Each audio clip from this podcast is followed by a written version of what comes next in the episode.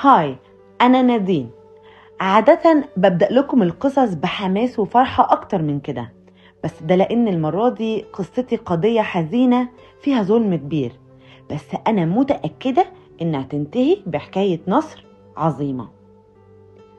كان مرة في بنت جميلة ضحكتها بريئة ملامحها رقيقة وعاملة ضفيرة طويلة فيها توج حمرا وخضرا وبيضة وسودة. عايشة مع عيلتها في بيتها بتخبز كل يوم مع جدتها. البنت دي اسمها فلسطين عايشة في بيت جميل مكون من دورين. وقدامهم جنينة كبيرة مليانة شجر وخضرة وورد. وأكبر شجرة كانت شجرة زيتون. بتعصرها مع جدتها وتطلع أحلى زيت تعمل منه فطيرة زعتر وزيتون كل نهار. بيتها في مدينة جميلة اسمها غزة. عايش الكل في خير وسعادة وأمان وده واقع كل زمان. بس في يوم من الأيام خبط راجل جامد على السور. فضل يخبط ويرزع ويلف ويدور. راجل عنيف وشنبته كبيرة. من بره شكله قوي وهو من جوه جبان. كان عمال يلف في الشوارع ويخبط على كل البيبان. كان معاه كلاب سودة مخيفة وجاي يعمل إرهاب. بيضرب الجيران. شكله كده هربان وجعان. خبط الراجل بعنف. فتحت له فلسطين. قال لها هقعد شوية في جنينتك الجميلة أنا لسه راجع من سفرية طويلة.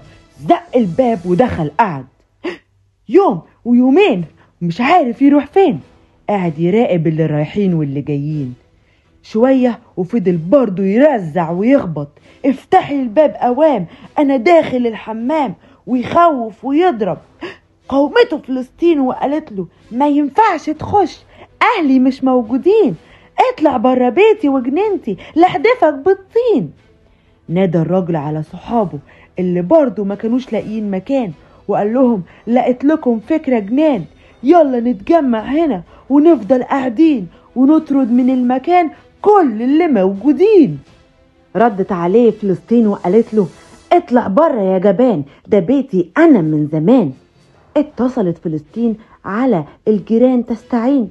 صرخت بس يظهر إنهم كانوا مشغولين. واستغل الراجل الفرصة وهجم على البيت كسر الشبابيك والبيبان.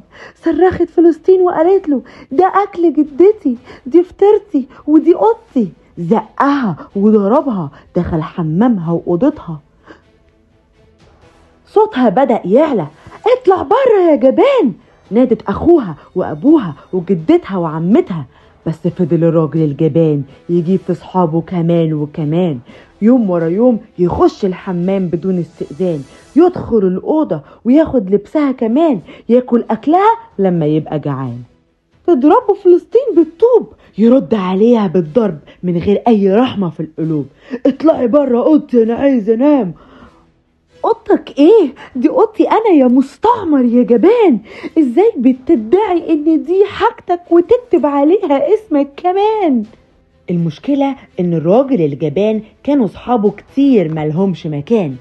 فضلوا يتجمعوا في البيت اللي كان كله أمان يكسروا وياكلوا ويطردوا أصحابه كمان.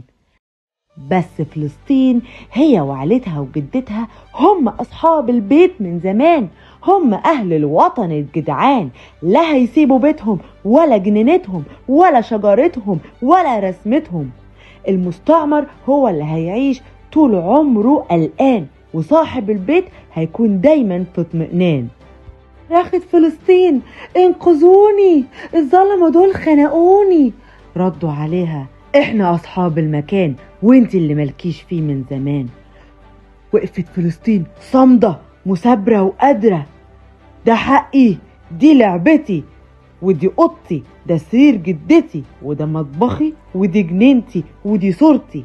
مهما عورتوني مهما استعمرتوني هفضل في مكاني ثابتة بقوة طول زماني. حقي هيرجع لي والكل هيسمع لي. هكتب بدمي اسمي في كل مكان وهفضل أنا فلسطين مهما طال الزمان.